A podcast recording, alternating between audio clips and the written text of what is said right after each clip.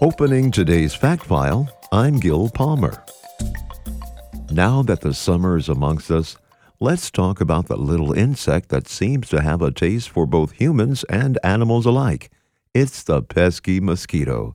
Yes, in order to fertilize her eggs, the female mosquito needs blood to accomplish the task. According to a recent article in the New York Times, mosquitoes find some people more tastier than others.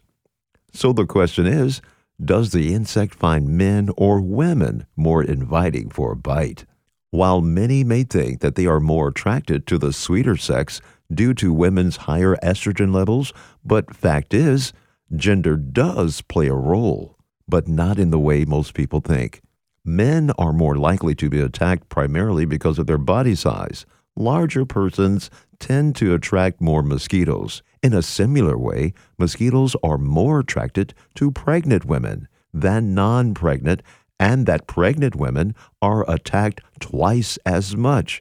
The study found that pregnant women exhale more carbon dioxide and have a higher body temperature, which allows mosquitoes to sense them more easily. In addition to carbon dioxide, lactate acid is a strong attractant, which is why people are attacked more when we sweat. Mosquitoes can sense these chemicals off the skin from 30 meters away.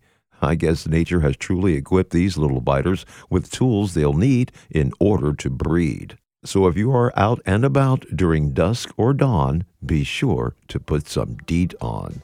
You'll thank me later. Closing today's fact file, I'm Gil Palmer.